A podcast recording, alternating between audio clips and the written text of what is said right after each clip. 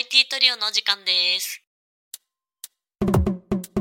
IT トリオの日常はエンジニアとして働く3人が集まって雑談ミーティングする番組です。毎週月曜日に更新するこのポッドキャストは、東京のスタートアップでフルスタックエンジニアとして働く小倉くんと、名古屋でエンジニアとして働く元デザイナーチーズと動画投稿が趣味のフルスタックエンジニアのなべちゃん。でお届けしています。えー今回はですね、公式ドキュメントを読めば全てが解決するんですか？っていう話について展開していこうと思います。よろしくお願いします。よろしくお願いします。お願いします。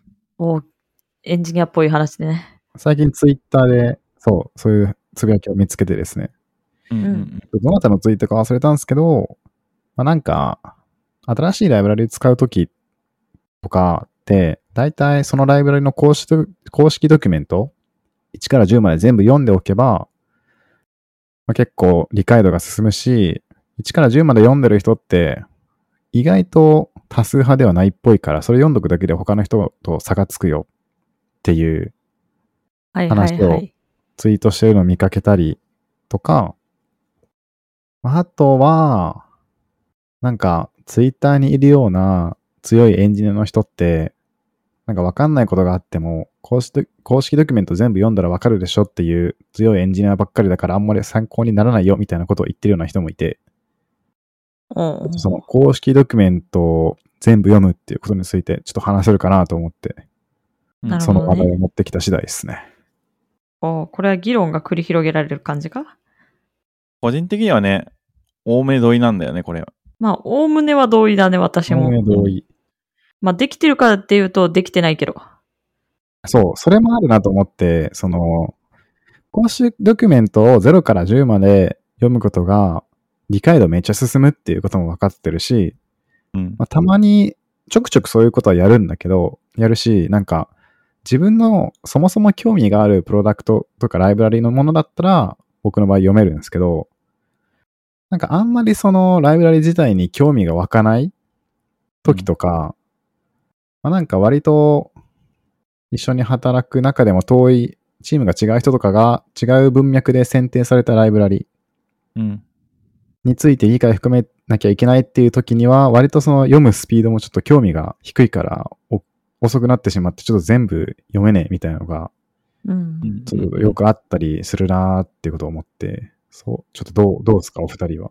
私は目的次第だと思う。何の目的でドキュメントを読むかっていうところにおいて、よって、多分、そのドキュメントをどう読むかが変わってくると思ってんだよね。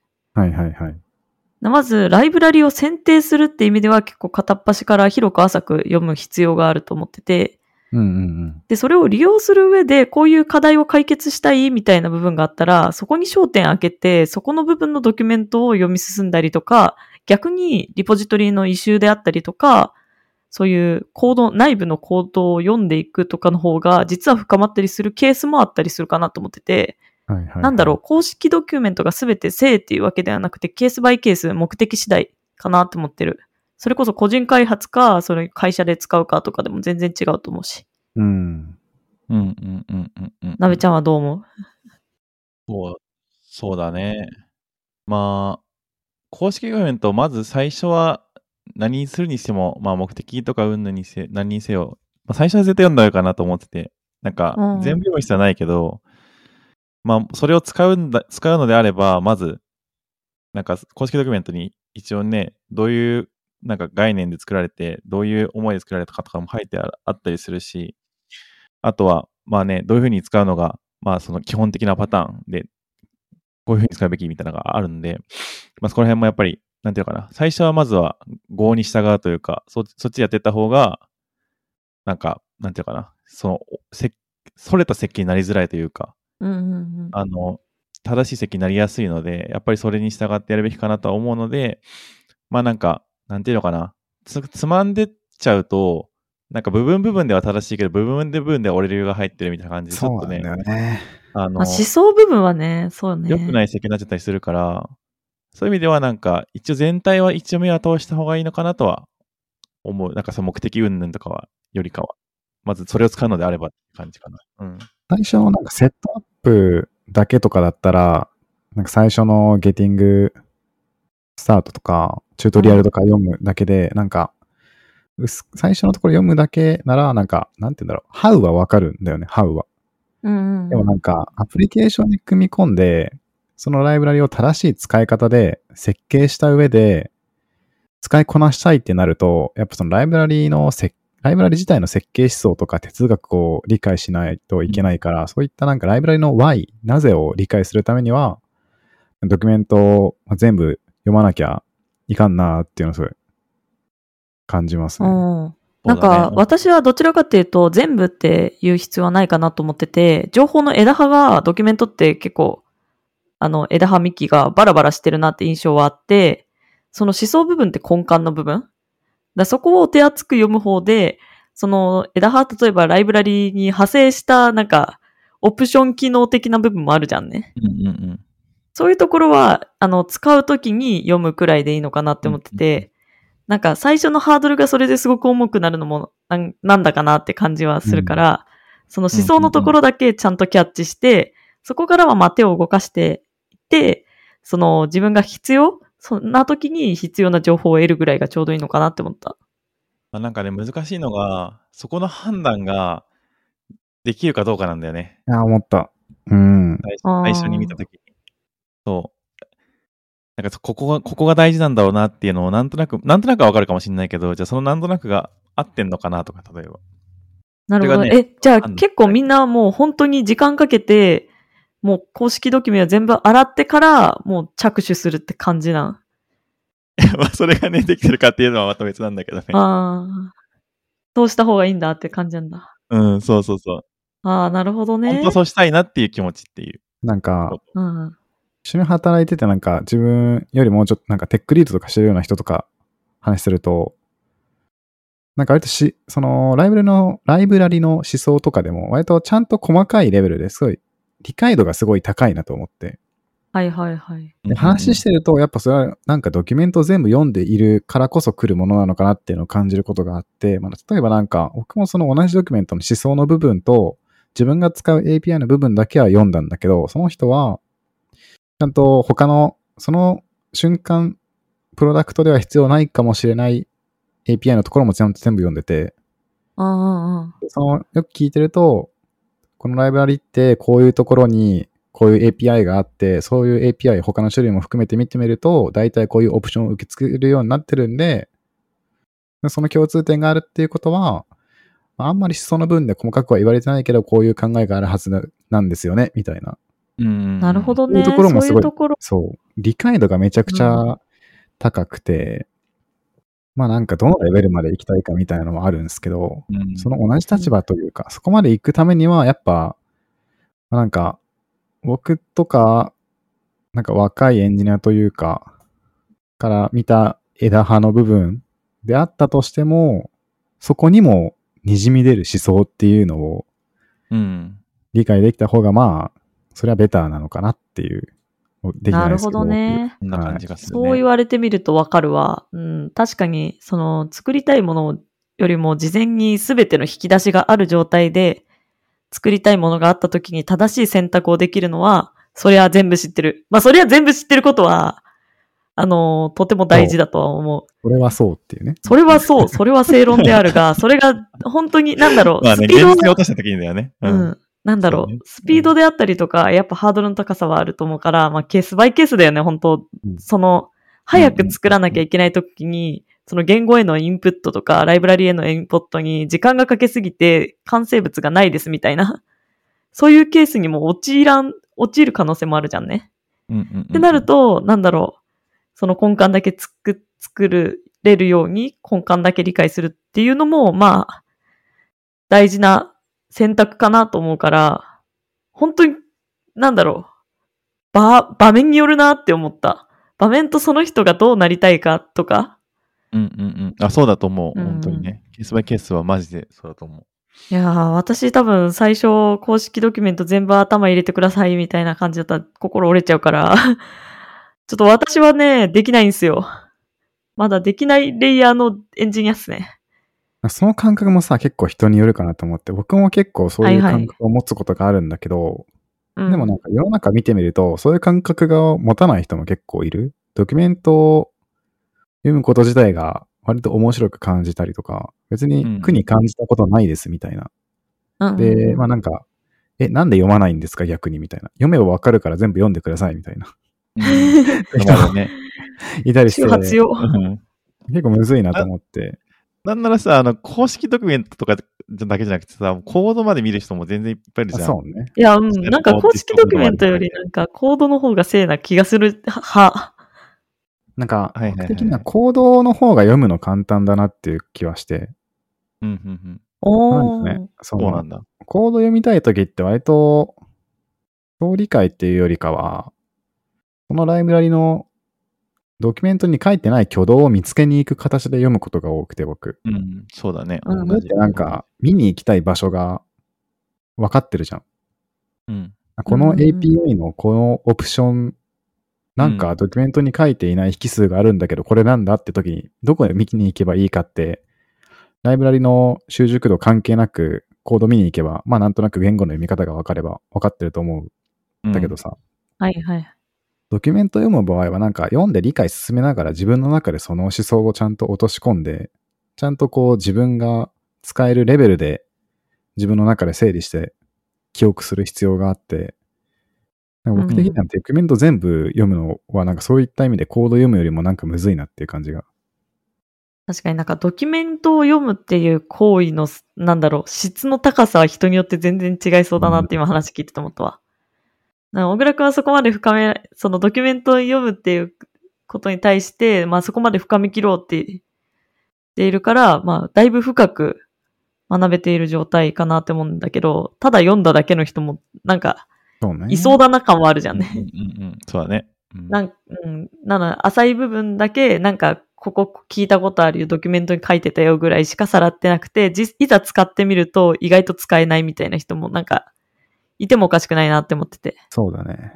うん。なんか、百分は一見しかず、なんか全然聞くと見る、全然違うけど、そうね。そんな感じがするなこういうドキュメントとかの話とかってさ、だ経験値あればあるほど多分読むの早くなるんだよ。理解度がああ、確かに、それはね、だから多分、め本当に公式ドキュメント全部読むって言ってる人は、多分今までの経験からいろんなドキュメント読んだことがあって、知識のうんネットワークが多分できてるから、多分新しく読むにしても、あ、ここはこういうのと似てるからとかって多分頭の中で全部紐付けられて、多分同じものを読んでも読む時間が段違いすぎるから、多分ハードルとかも全然違うと思うしっていうのは絶対あると思う。そうだね。言語のインプットってそういうところだよね。はいはい、こいつはこういう思想ね、みたいなところが過去の経験からそうそうそう。あって、他でもう理解しているような哲学とかがそう、とか方法がそのまんま横転できるみたいなのがだんだん多くなってくる感覚はあるよね。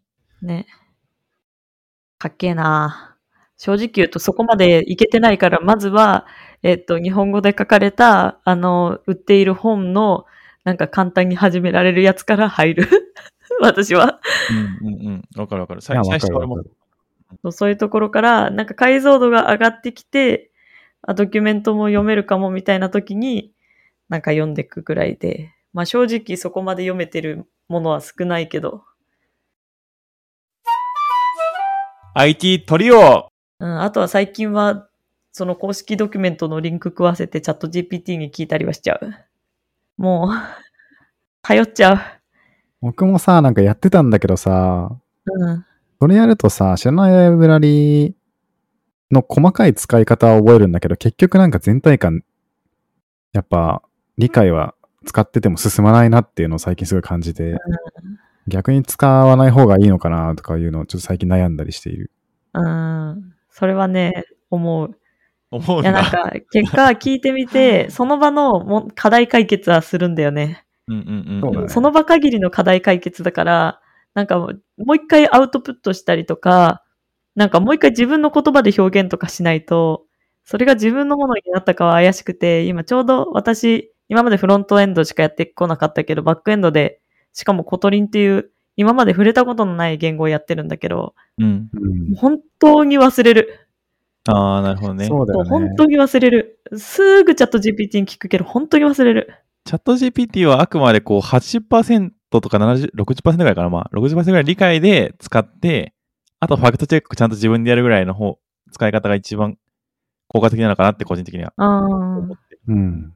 なんか、ファクトチェック動向、まあ、多分、あの、リンク壊せたら結構正しい情報は来るかなと思ってて、なんかファクトチェックというよりかは、なんかもう自分に身についてるか否かに差がすごい、あなんだ、あるんだ。だよね。なんか、結果チャット GPT の知識のものっていう感じになっちゃうから。ああ、ググググるのとそれってあんま変わらんくないでも。でも、あれじゃない？その、ググるときは、なんか公式ドキュメント以外にも、結構なんかいろんな人が書いたブログ記事とか参照する。うん。その場合は結構その、その情報自体の正しさをさらに確認っていうのがより重要だと思うけど、チーズが言ってたのはその、まあ、今チャット GPT だと URL 食わせて Web ページ自体をからうん。返答を作ることができるから、こうしたキードキュメントの特定のページを読み込ませて返答を作ってもらう。うんうんうんうん。そのケースだとまあなんか、ファクトチェックは楽というか、かなっていう。わかったわ。なんか、うん。あの、それってドキュメントを読むのと一緒じゃないっていうのは違うのは、うんそのドキュメントって、えっと、主体的に自分が欲しい情報を、その大量な情報から探しに行くから、周辺の情報も一旦頭に入れるじゃんね。うんうんうんチャット GPT に聞くやつって、あの、最後の知りたい結論にすぐたどり着いて、あの、必要最低限の情報しかもらえなくて、しかも、割かし答えに近いような情報をくれちゃうから、そうだね。そう。だから意外と脳の、なんだろう、使う割合的なものが、うん。なんか調べて、えっと、情報を探しに行ったりとか、ドキュメント読んだりとかより、チャット GPT を使った方が使わない？から、身につかないんだなって今話聞いてて、結論づいた自分の中で。なんかすげえ腑に落ちたわ。なるほどね。チャット GPT の返答を使うのに理解する必要はないもんね。そうを自分で探して使う場合は、そのドキュメントの周辺とかを理解してから使うっていう段階が含まれるけど、多分、チャット GPT に聞いてコピペっていうのだと、まあ、理解する必要もあんまないという。うん。やめよう。GPT、まあ一旦、まあやめるか、ちょっと別の方法でアウトプット自分の言葉で表現する工夫をしてみるうんうんうんようにしないと、私は一生小鳥にかけねえわ。なんかスポットスポットでは、チャット GPT 使った方が早いってなるんだけど、割となんか自分のキャリアとか長期的に見た場合は、うんうんうんうんうん。まあ、なんか使わないは行き過ぎかもしれないけど、いちゃんとりその物事ついについて自分が理解する時間を取らないと、なんかいつまで経ってもチャット GPT がないと働けないみたいになって、ちょっとね、危うい感じがするよね。なんかアイデンティティ失いそうだよね。それって私じゃなくてもうん。いいよな、そうねみたいうなん、か、正規表現とかさ、シェルスクリプトとかの簡単なやつとかはもな。ああ、そうね。う楽だよね。そっち、やっぱそういう、そういう、なんか単純作業やっぱやややあのやってもらうのが一番いいなとはすごい思ってる。もうテストコード自ら書きたくない。ね、そうそうそういうのもそうだし。まあテストコードも結構書いてもらってるんだけどさ、それも一応今までテストコード書いてるから、出てきたチャット GPT のテストコードのアウトプットを自分でその場で読んで理解できるし、正しいかどううんか、修正活が、箇所があるかどうかを確認できるから。そうね。なんかまだなんだかんだね、テスト書くときにね、まあドメイン的な知識も必要だし、うん。そうなるとね、そこの頭を使う部分はね、大事だよね。なんだかんだ書き直すよね。ね。うん。そこのテストコードはチャット GPT よりコパイロットくんが、うん。もう大活躍ですよ。うんうんうんうん。まあでもそ、そうだね。それも正しいか、正しい、自分がアウトプットしたいものかどうかっていうことを考えるときに、あの、ちゃんとフィルタリングしたもので、を、なんか使えるようにならないとね、ダメっすよね。そのためにはね、そのためにはやはりドキュメントを読んだ方がいいというそうね。方向になっていく。なんか読むだけじゃダメだからもうドキュメントになろうみたいな。そう。ドキュメントに私たちがなりましょう。そう、それだよね。読む、ドキュメントを全部読むっていうのは、読むことが目的じゃなくて、理解することが目的っていう。なんか、僕前まで臨読会があんまり魅力に感じなかったんだけど、うん。今回みたいな全部のドキュメントを読むにしても人によって理解度が違うとか、うんうん。大変さが違うっていうことを考えると、臨読会ってすごい、そういう意味で、なんだ、ある一定のチームの理解度を一定度まで深められやすいっていうのが臨読会にはメリットがあるのかなっていうのを話しながら思って、確かに。まあ、臨読会って臨読会から生まれるコミュニケーションであったり、共通認識を作る部分っうん。ていう意味ではね。まあ、それはただ読むだけとはね、また違う話になるもんだよねなんか、その場で読むか、読むのを宿題にするかはいろいろあるけど、読んだ後に、その章の内容についてちょっと理解を深めるためにディスカッションするみたいな。うんうん。ディスカッションすることで多分教訓も定着するし、理解度も深まるっていう。うんうんうん。うんうんうんうん。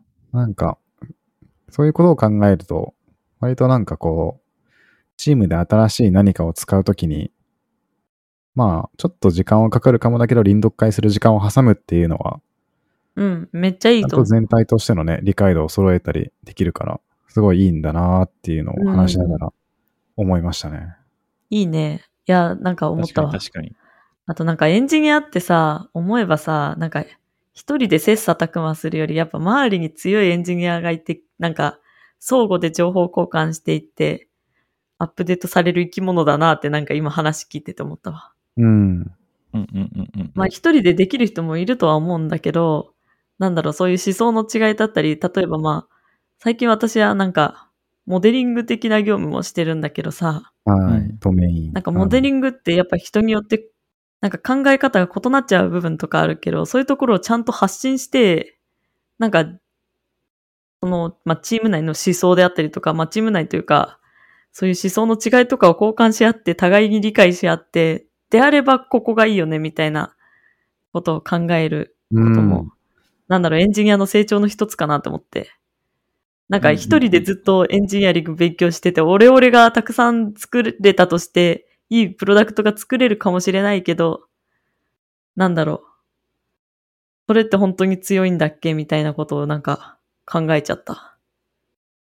確かに、成長の面でもそうだけどさ、なんか、チームでちゃんとお互いの考えていることがわかるっていうのも大事かなっていうのを思って、なんかスキルのさ、全部、ね。そうん。う、全部ドキュメントを読む話をツイッターで見たときに、うん。まあなんか、要はバランスでしょうみたいなことを言ってる人がいて、まあそれはそうだなとは思ったんだけど、まあいろんな面でこう、ベストプラクティスってさ、ある特定のケースではベストプラクティスだけど、プロダクトとか場面が違いが、それはベストプラクティス、ぶべ、かんな？ベスト、言いにくい。そのベストプラクティスじゃないっていうのはよくある話じゃん。なんか銀の弾丸がないって言われる通り。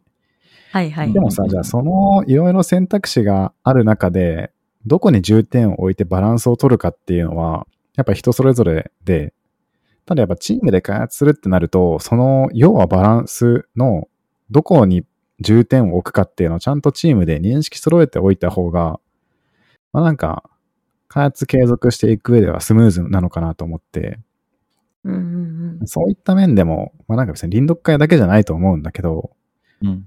なんかちゃんとそれぞれの、なんか、各メンバーの各言語とか各ライブラリに対する理解度とか、その理解度とかを得た上でのそれぞれのこう、コードの書き方とかの理想像とか好みっていうのを、まあなんか、できるだけ理解するとか、チームでの共通認識持っておく方が、まあなんか共通でコード管理するにはスムーズだと思うし、なんかた、なんだろう、プルリックのレビューするときも、多分レビューするときに相手の書いたコードの意図が分かりやすいと思うし、う。うんうんん。なんか他の人が書いたコードを後から変更するときでも、まあ、意図が分かっているからこそ、設計を破綻せずに追加の機能開発できるとかいろいろあると思うから、うんうんうんまあなんかやっぱそういった面でも、いなんだ、まあ、お互いコミュニケーションをちゃんと取った上で、孤独に陥らずに開発していくっていうのはなんかうん意味があるのかなっていうのを、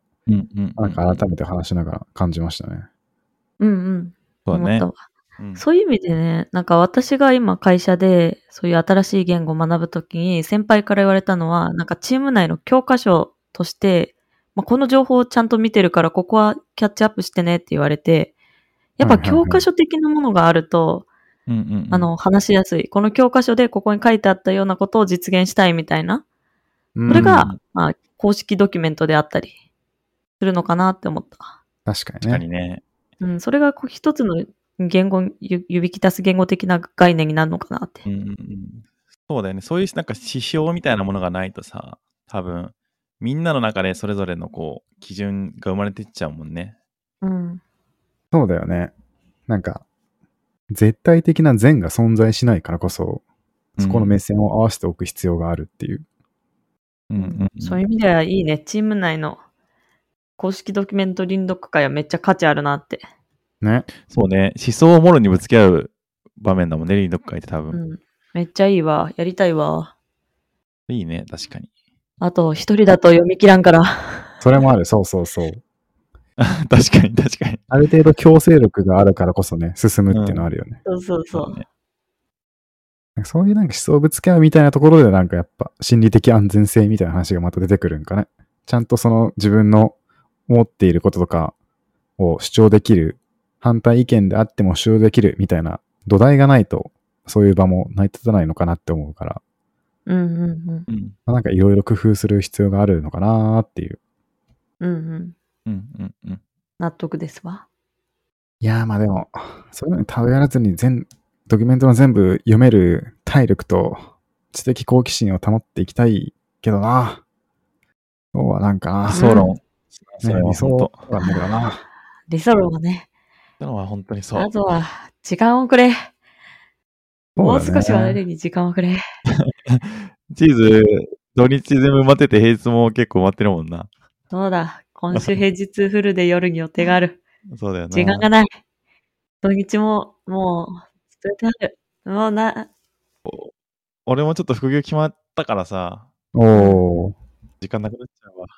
なんで、苦行もね、2個あるのに2個とも進んでね。思うにやっぱね、あれです。あの、戦いの中で成長するのはすごい大事なんで、なんか、なんていうのかな、業務の中でやっぱりね、1時間でも2時間でもなんかその、インプットの時間を意識的につけるようにすると、いいんじゃないかなと個人的には思っている。そうね。めっちゃやっとる。インプットしかない。いいね。なんか僕、1年か2年ぐらい前にさ、バズったブログ記事があるんだけどさ、お、出ました。例の。出た。出た。強いエンジニアうは結局休日に勉強してるじゃんって思うけどっていう、ハテブ1000超えたうん。僕の中で伝説のブログ記事があるんですけど、うん。まあなんかそれもなんか似たようなこと言ってて、なんか強いエンジニアって業務以外の時間でコード書いてる勉強してるよねって思ってたけど、まあ、それはその人にとって努力ではなくて、なんか趣味の延長であることが多いみたいな。好きなことをしていて、それが結果的に勉強、他の人から見た勉強になってるだけみたいな。うんうんそういう人と自分を比べてばかりいると、自分はなんでできないんだみたいな風に思うけど、なんか勉強じゃなくて趣味に時間使ってるんだっていうのを考えたら、まあなんか、ど公式ドキュメントを読む以外にもちゃんと自分のやりたいことって人生の中でもいろいろあると思うから、なんかね、そこも踏まえた上で、自分の中でのいい勉強と趣味のバランスというか、っていうところを見つけて生きていきたいな、みたいな、と思ったりしますね。幸せに生きたい。うん。そうね自分が満足できる自分でいられることを常に追求していきたいね。そうね。いやー、まさにそうだ。かっこいい。っ って感じで。て感じで、まあ、そんな感じで人生頑張っていきましょ頑張ろう。う。ね頑張りましょう。はいいいよ。はい。ありがとうございました。ありがとうございました。ありがとうございました。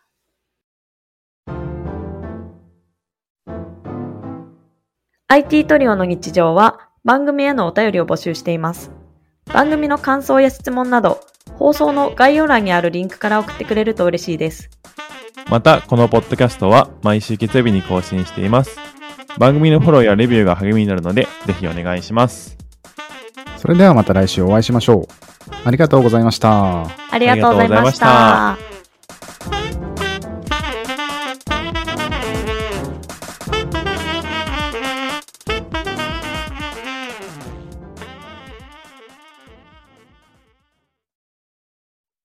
And now, a short commercial break.